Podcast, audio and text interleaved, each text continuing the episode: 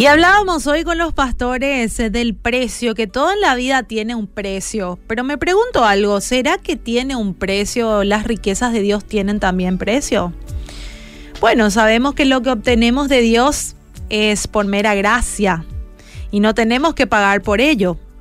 Por eso Jesús se hizo responsable por nuestras faltas y por él tenemos abiertas las puertas de su reino.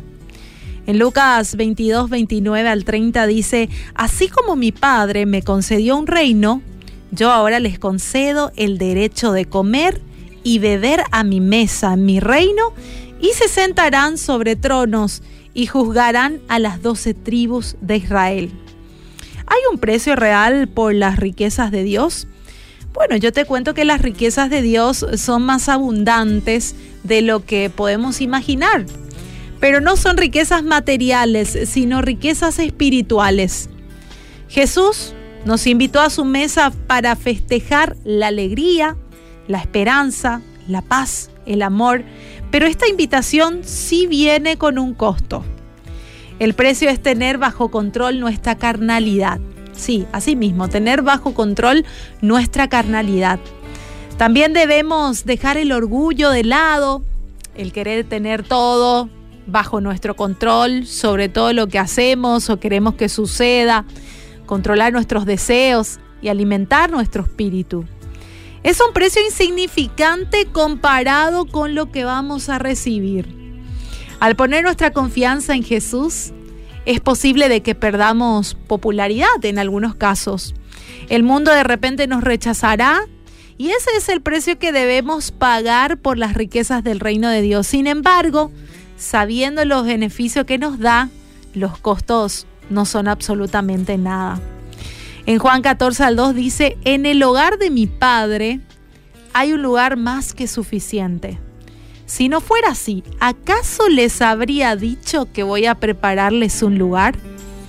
Bueno, mi querido oyente, tener la certeza de que estamos invitados a su mesa, llena de riquezas de Dios, saber que está preparando un lugar especial para vos, para mí y para todos aquellos que quieren conocerlos, un lugar especial para cada uno de nosotros, nos debe llenar tanto que no nos debe importar sea cual fuera el precio que debamos pagar.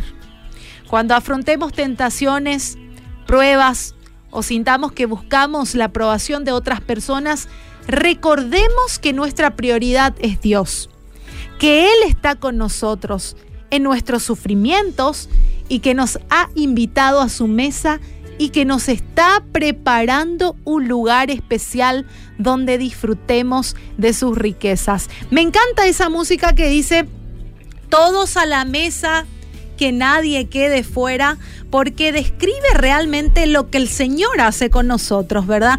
Nos invita a su mesa sea cual fuera nuestra situación, porque Él es poderoso en hacer las cosas mucho más abundantemente de lo que pensamos e imaginamos. Así que en los momentos de dificultad, en los momentos de prueba, alegrate, ¿sí?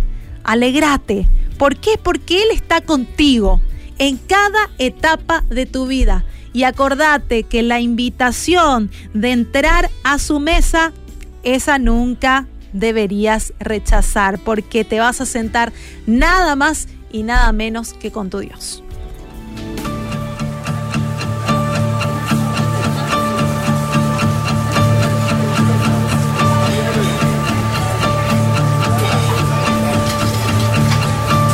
Dicen que Dios tiene sueños, ocho billones de sueños.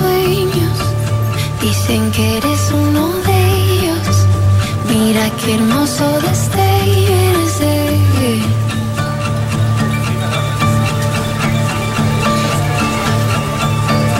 Dicen que hay